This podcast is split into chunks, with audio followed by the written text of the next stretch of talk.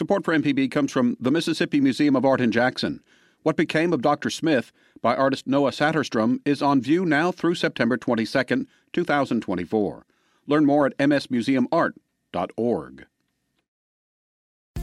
This podcast is a local production of Mississippi Public Broadcasting and depends on the support of listeners like you. If you can, please donate today at mpbonline.org. And thanks. Welcome to the Mississippi Arts Hour on MPB Think Radio, where each week we talk to a musician, artist, author, or other creative Mississippian working in the arts across the state. I'm your host, Melody Moody Thortis, Director of Grants at the Mississippi Arts Commission. And today I'm speaking with Leah Kemp, Director of the Fred Carl Jr. Small Town Center at Mississippi State University in Starkville. Leah, so, thank you so much for joining us on the Arts Hour. Thank you for having me, Melody. Well, for our listeners who may not be familiar with you and your work at the Small Town Center, can you give a, a, a brief overview and kind of introduce yourself to our listeners? Sure. I'm Leah Kemp. I'm the director of the Small Town Center. We are actually a community design center within the School of Architecture at Mississippi State. So we provide design and planning services for communities all over our state, and we also research issues and challenges that small towns are facing. Fantastic. Well, tell me a little bit about, um, you know, your journey to where you are now. So let's start with with where did you grow up? Um, well, my journey is is circular in a, in a way. Um, I actually grew up here in Starkville and um, never thought I would find my way back here, but I am here and very thankful to be here. But I grew up uh, here in Starkville and um, I, you know, my dad used to take me to um, Giles Hall, which is the School of Architecture where our office is now. And we used to um, come up here and look at all the projects in the building. And I kind of became fascinated with architecture in that way. Um, and so through the years, uh, you know, pursued that interest and have wound up back here. Now, was he a professor at the school or was he an architect himself?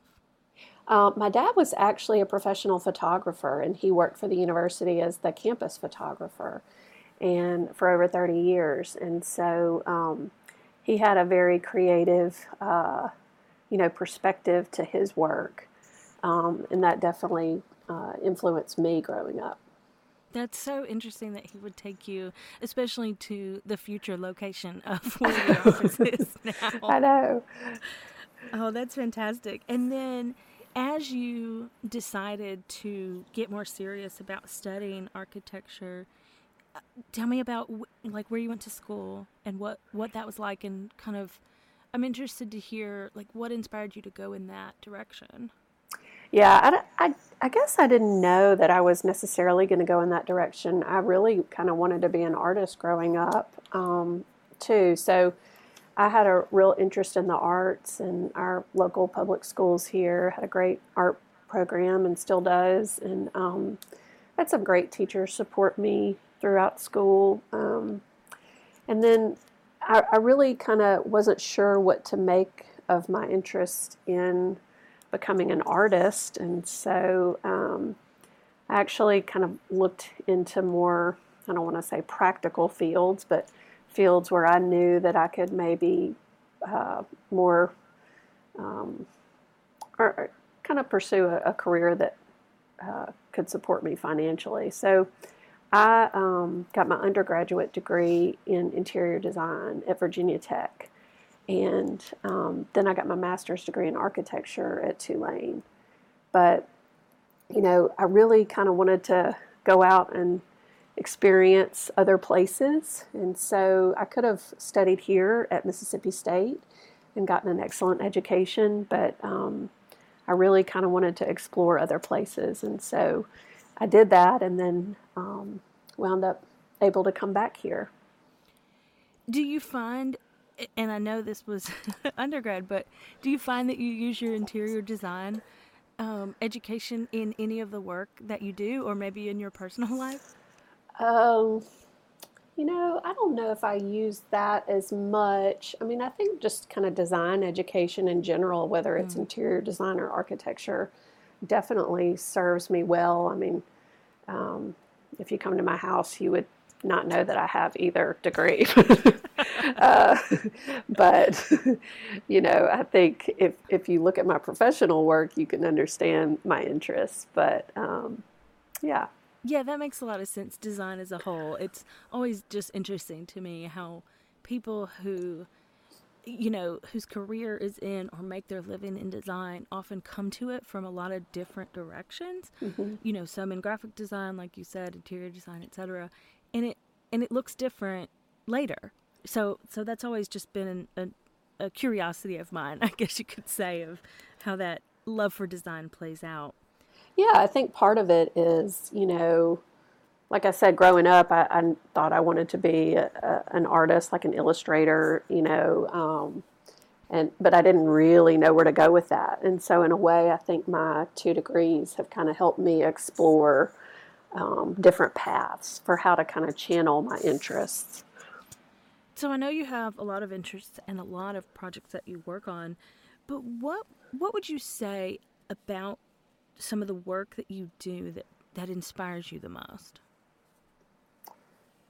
Um, I think, you know, being able to go into a community and help solve multiple challenges for them is really, um, really rewarding. And it's not necessarily us coming in and, you know, giving solutions to problems for the community. It's really working with the community to kind of cull out their needs and wants and dreams, and then kind of piecing all those things together um, to be able to help them in a number of different ways.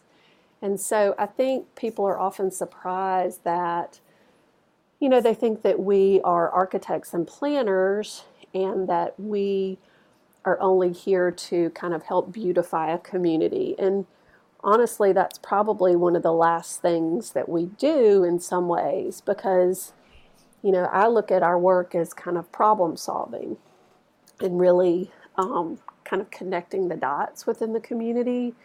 And um, I think that's what's most rewarding is when we can kind of come in and help create a really innovative solution to something um, and multiple issues really within the community. And I'll give you an example. Um, in Marks, Mississippi, for instance, you know, we were partnering with them on a National Endowment for the Arts grant to find a way to commemorate Dr. King's visit there in the late 60s, the start of the civil rights movement and start of um, the Mule Train campaign that began in Marks.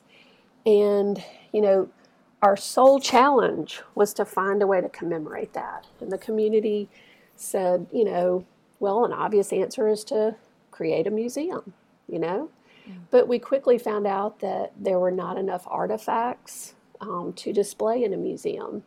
So we we just you know kind of worked with the community to um, uh, create a cultural trail there. And so it's a biking, walking trail. It's a multimodal trail where um, you know we focus on that cultural event and civil rights important event that happened there but, you know, who would have thought commemorating a civil rights event would, the resulting product would be a, a biking and walking trail, right? Right. and so, and it has many facets to it, but to me, that is what I enjoy the most um, working with communities is creating those innovative solutions and really, you know, creating something unique and specific with the community. Well, and we'll talk a little bit more about this um, in our later segments. But for people who might be listening, I mean, this this, from what I understand, and correct me if I'm wrong, is like a self-guided tour that includes historical sites um, and other places. So, is this something that people could do um, in this age of social distancing, like take a tour? And I mean, I know it's starting to get cold, but be outside and. Yeah, it's definitely a self guided tour. Um, when you come into town, there's a big kind of welcome sign, and on the back of the welcome sign, there's a little um, map of the, the route. And, you know, it's actually perfect, um, a perfect activity during the pandemic because, you know, I think as we've seen across the country, there's been a rise in kind of local tourism mm. or regional tourism. And so this is the kind of the perfect opportunity to be able to go and explore. So, you know, we were talking about working with communities, right? And I, mm-hmm. and I mm-hmm. want to kind of break that down. When, there's a philosophy that looks at the quote unquote community as expert, right? And so there's an interesting dichotomy of communities in this type of work looking to the experts and the experts looking at the community to mm-hmm. be the expert on themselves, right? So I know that that's kind of a vague um, description, but because you're involved in this work, I, I just wonder if you could eh, speak to that from your perspective. I know you have in some ways, but it's it's a conversation that I find myself having when I'm working with a community to say, we are here to guide, we are here to, you know, facilitate, to have conversations, to offer potential solutions. But you, as a community member, ultimately have the specific experience and nuance and stories. Right. And I think for us, in some ways, it's even more challenging in the work that we do and you can probably relate to this too, since we're kind of a statewide based, you know, um, focus. You know, we are not necessarily embedded in every community. Um, so I think you know, engaging a community and understanding their needs is so different when you know your organization is within that community versus you know two hours down the road. Um, but you know, I think one of the challenges for us, or one of the exciting things too, is really that every community is so different. And, you know, whatever engagement method or methods work in one community, you know, they could completely backfire in another community. And so, really spending that time with those local champions and people who can, you know, help be that liaison between you and the and the rest of the community is so important. Um, I hate to put you on the spot about this, but but but can you give an example of like just one community engagement methodology that you might implore? Um, knowing that, as you said, it's it could be different. Just to give people an example of kind of the work we're talking about. Yeah, so I mean, there's kind of a um, a typical, you know, I think throughout the country, people could have, you know, a town hall meeting where you invite the whole community and folks show up and you, um, you know, give a little presentation and ask for feedback and offer multiple opportunities for people to provide input.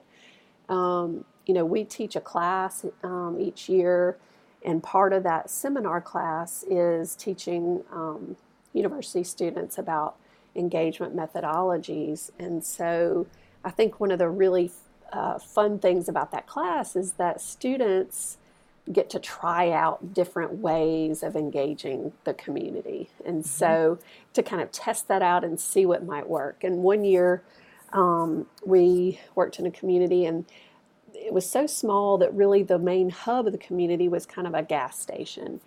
And our students decided to make um, a a tablecloth, if you will, out of craft paper, and they wrapped it around the tables in the gas station and put markers on there and asked, you know, wrote out certain questions. What do you want to see in this community? Blah, blah, blah. And we got so many awesome responses. Um, as you could probably imagine, some were appropriate to read, some were not. But um, we also got this wonderful kind of um, response or something we, we got a lot of grease stains on the tablecloths, if you will. Mm-hmm. and so it just kind of made the coolest kind of artistic graphic in itself. Hi, I'm Melody Moody Thortis, and you're listening to the Mississippi Arts Hour podcast. You can also hear the show on MPB Think Radio every Sunday afternoon at 5 p.m. To hear all our conversations with creative Mississippians, be sure to subscribe to the Mississippi Arts Hour podcast on your favorite podcasting app.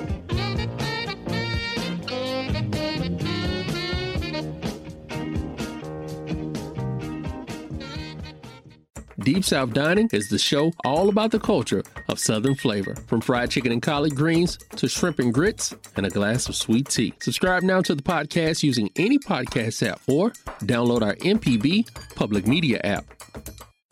This is an MPB Think Radio podcast. You're listening to the Mississippi Arts Hour on MPB Think Radio. Each week on the Arts Hour, representatives from the Mississippi Arts Commission speak with different creative Mississippians. Today, I'm speaking with director of the Fred Carl Jr. Small Town Center and architect Leah Kemp.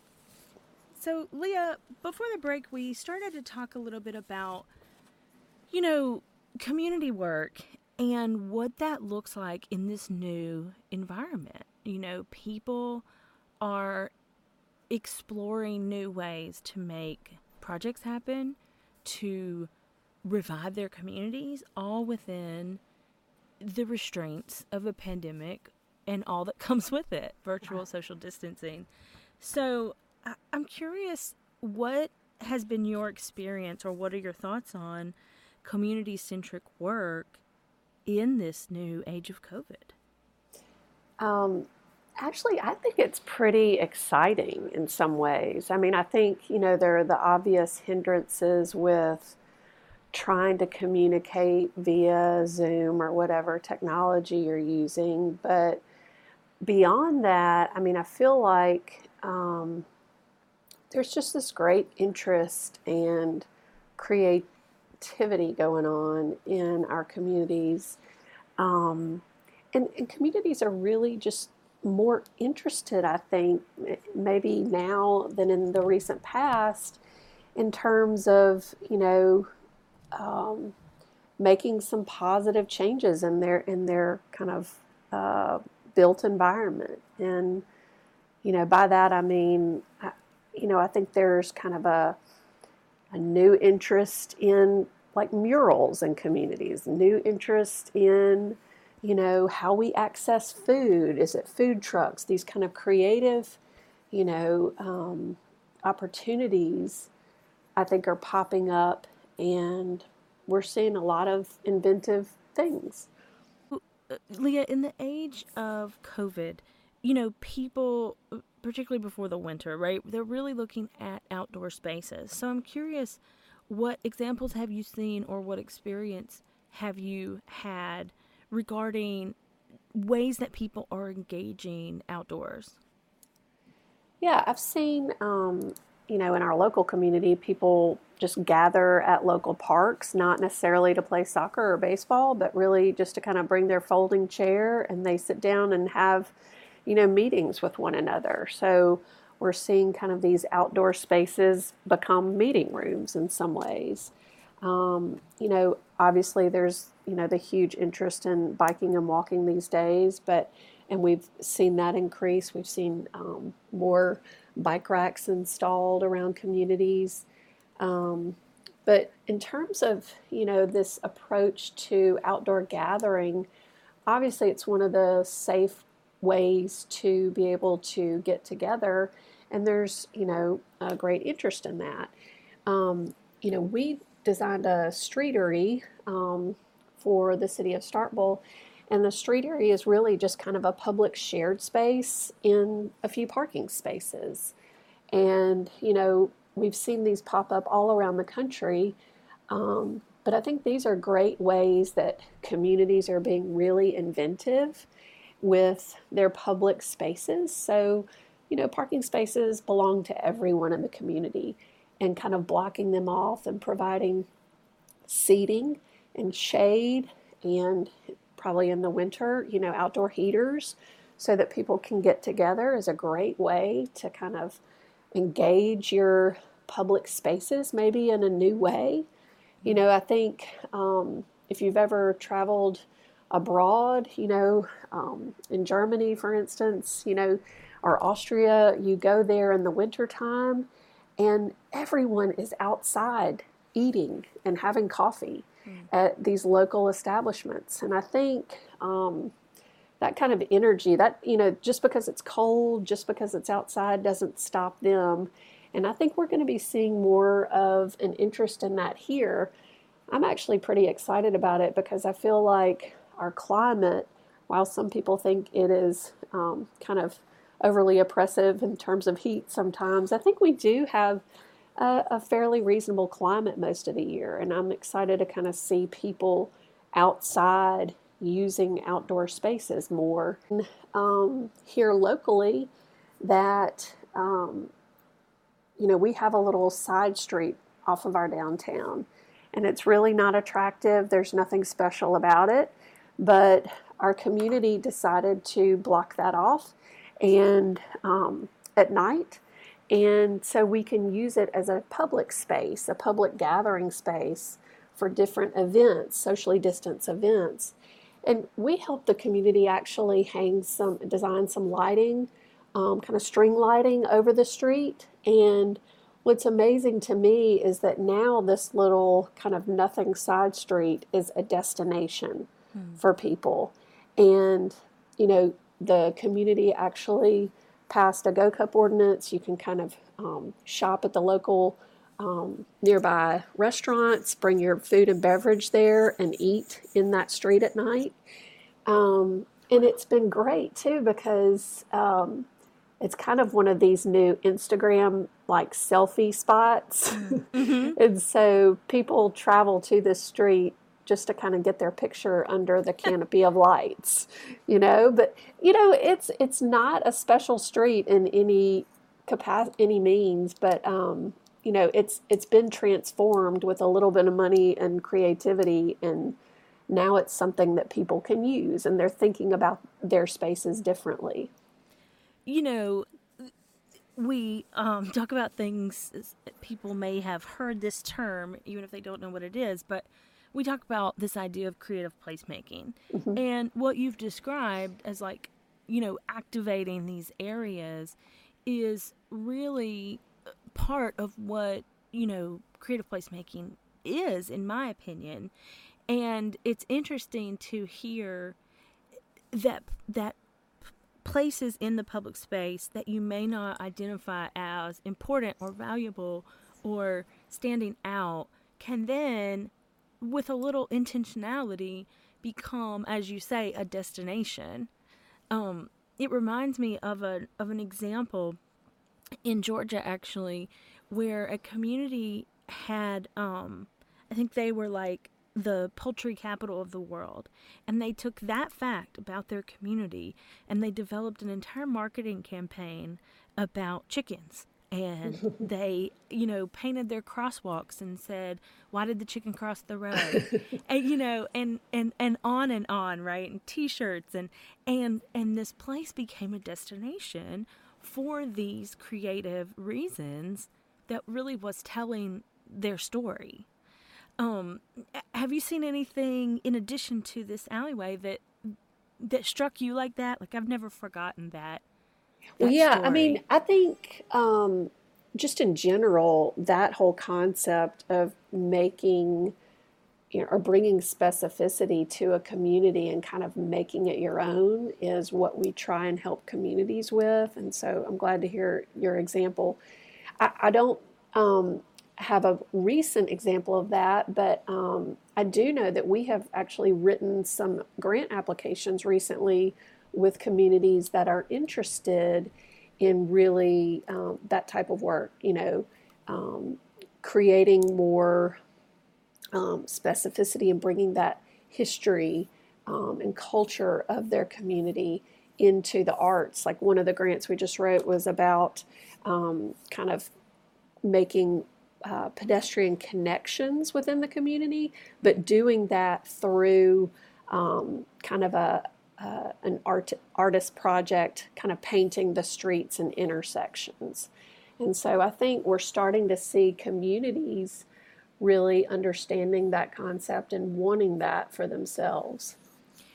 Yeah, and something that, that I think about a lot, and I hope that people listening uh, will consider as well, is the idea that these stories exist, you know, already in every community. And it, it's just a matter sometimes of creating a space for those stories to be told. That's um, exactly right. You know, you gave the example of the students basically just giving a, a place and a platform for the ideas to be mm-hmm. to be placed, right? Right. Eh, but you didn't necessarily have to pull those ideas out of people. All you did was give a place. I mean, not all, but right.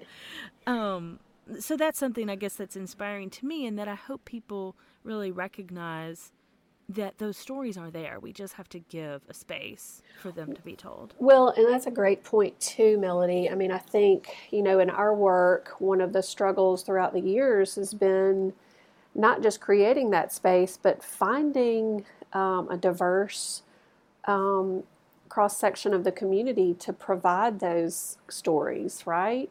Right. And so that is always the challenge is getting not just one segment of the population's input, but um, really trying to understand the whole community. Right. And, you know, we have been really working on that lately, trying to develop some technologies where we can understand what our demographics are and who is participating in the community. And that really helps us go back and say, okay, who are we missing here? Who are we not hearing from? We've got to find a way to engage those people and, you know, get their opinions and feedback. Yeah, you know, the Arts Commission, we've done some work really looking at this idea of bringing more voices to the table. Mm-hmm. And t- to your point, you know, having more diversity in voices of all types you know, really affects what the outcomes are, right? And the representation of the community itself. One thing I like to do when I'm facilitating community work is to have the people in the room tell us who's not there, right? Because right. they know who's not there. Yeah. and yeah. then and then I'll challenge them to say, let's figure out a way to get them here you know, at the next meeting and continuing to do that. That's just one method I've used. But I like that we are all trying to find new ways to make sure that the community itself is represented, um, you know, in all forms. That's right. We're actually working on, um, with Kimley-Horn out of Memphis, on the Starkville Bike and Pedestrian Master Plan and we're currently you know conducting community engagement online via some surveys map-based surveys and then just kind of a google um, form but um, what we're seeing is that you know we've got a lot of wonderful input but it's primarily from just one segment of the community and mm-hmm. so we know that the answers will be completely different if we get you know, everyone's input. And so, and like you said, the projects are really, um, or the, you know, impact for the community with these projects is really much stronger with um, all voices kind of providing input. Well, the way I think about it is, you know, we've all seen projects that are planned and designed, and and and then people don't use them. Right. You know, and often as you uh, often as you know, sometimes that's because the end user is not necessarily involved in the planning itself. Right. And what they're wanting to see, which is why I think that, you know, one of the reasons I'm very passionate about that community engagement because, you know, it can feel like a check mark, but when you compare it to the usage of the result or the That's outcome, right. You know, I think it I think we all honestly in my opinion want to see places that reflect us. And to exactly. do that, like you said, you know, we can't just ask one segment of the community. Right. Hi, I'm Melody Moody Thortis, and you're listening to the Mississippi Arts Hour podcast. You can also hear the show on MPB Think Radio every Sunday afternoon at 5 p.m. To hear all our conversations with creative Mississippians, be sure to subscribe to the Mississippi Arts Hour podcast on your favorite podcasting app.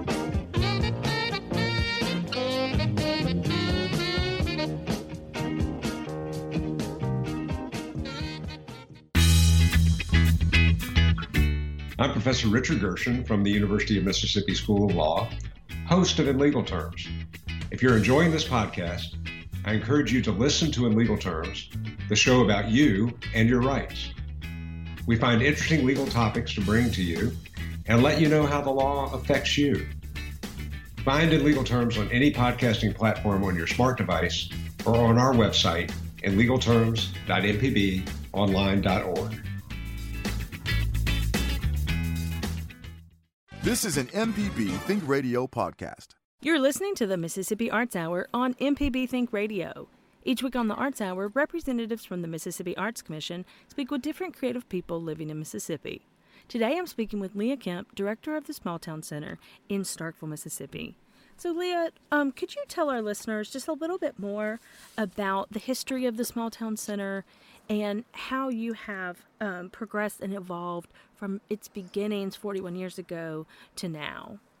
Sure. Um, so you just said it. We've been around for 41 years and we have been located in the School of Architecture, and we were really founded by um, the leaders of the School of Architecture understanding the need that our communities in the state have for professional services like ours um, and really um, helping to solve some of these issues that small towns have through research.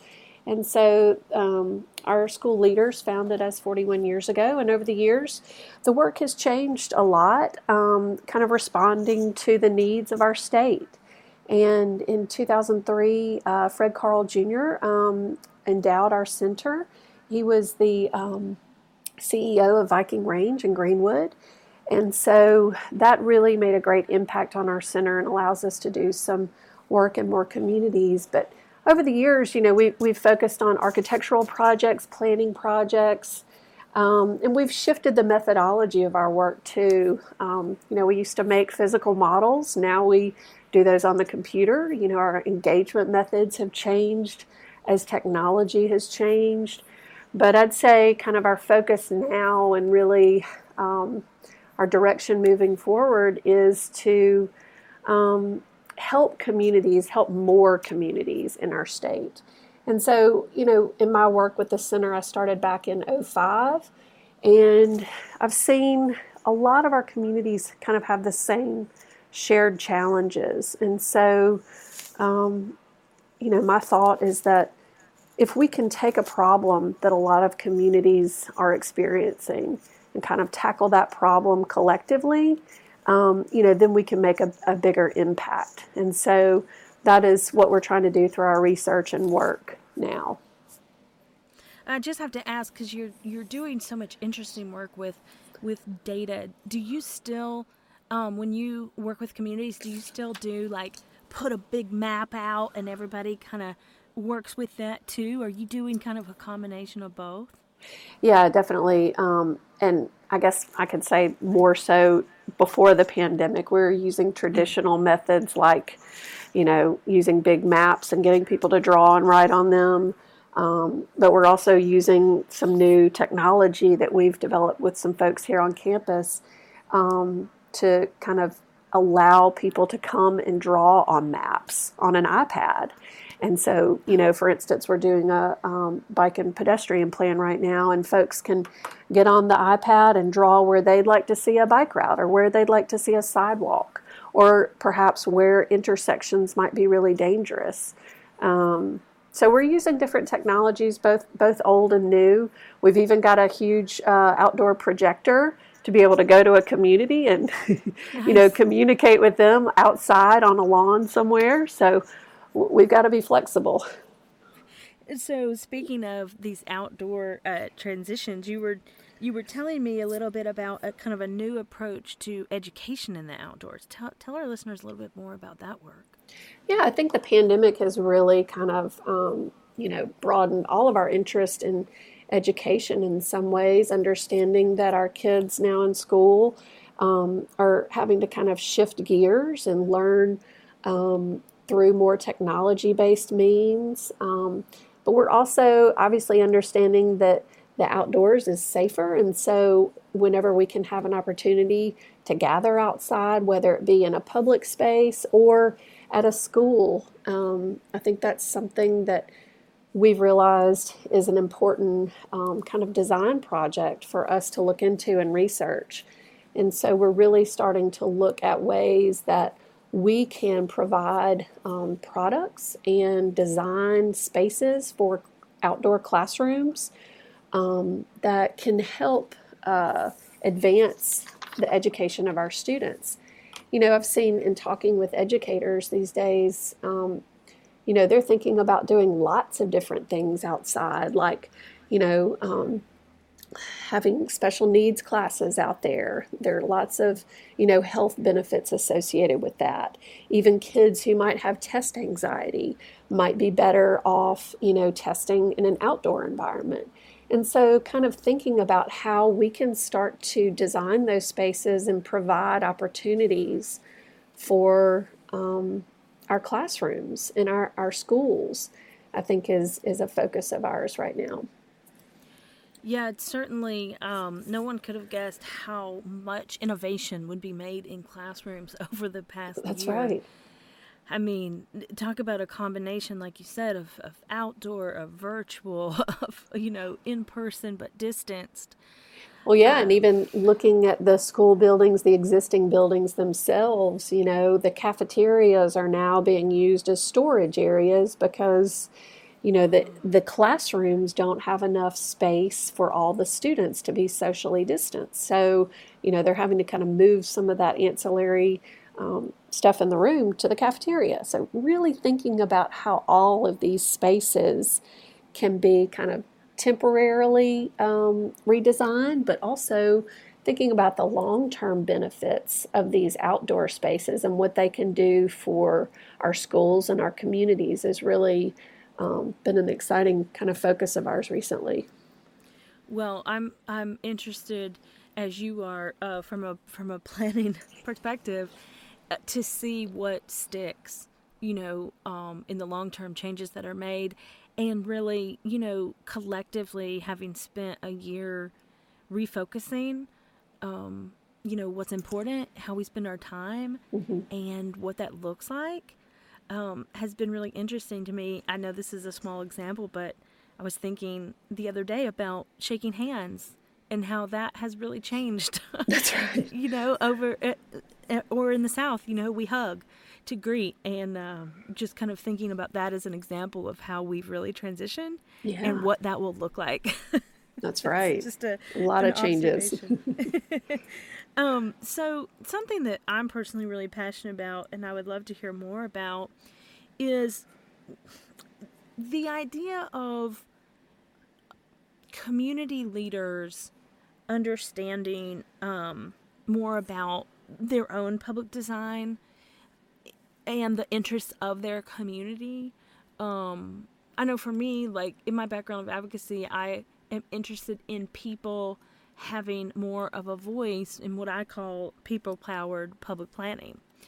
And a lot of that has to do with conversations with um, elected leaders. And I know that you have done some work educating community leaders. Could you talk a little bit more about your work in that realm?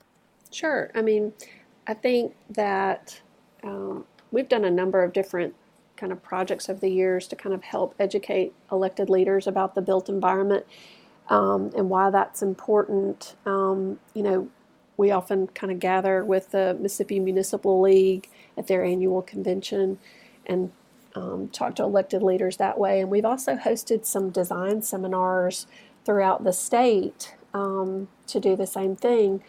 But you know, I think the important thing um, through all of those uh, seminars is really not just educating elected leaders about what design and kind of what um, planning can do for their community, but um, not just from you know an aesthetic standpoint. You know, we highly focus our work on providing economic value and really showcasing how those two things are linked. Um, and so we kind of try and educate leaders um, in a number of different ways through seminars, um, through through other means as well. Well, um, if you would tell our listeners where they can learn more about the Small Town Center and how they might be engaged with you uh, with the struggles that they may be facing or the solutions that they may want to brainstorm about solving. Sure, we'd love for anybody to contact us. Um, even if you just kind of have a basic question about how we might be able to help you, you can contact me directly. Our information is on our website, smalltowncenter.msstate.edu, or you can follow us on social media to see progress of our work or projects that you might be interested in. Hi, I'm Melody Moody Thortis, and you're listening to the Mississippi Arts Hour podcast. You can also hear the show on MPB Think Radio every Sunday afternoon at 5 p.m. To hear all our conversations with creative Mississippians, be sure to subscribe to the Mississippi Arts Hour podcast on your favorite podcasting app.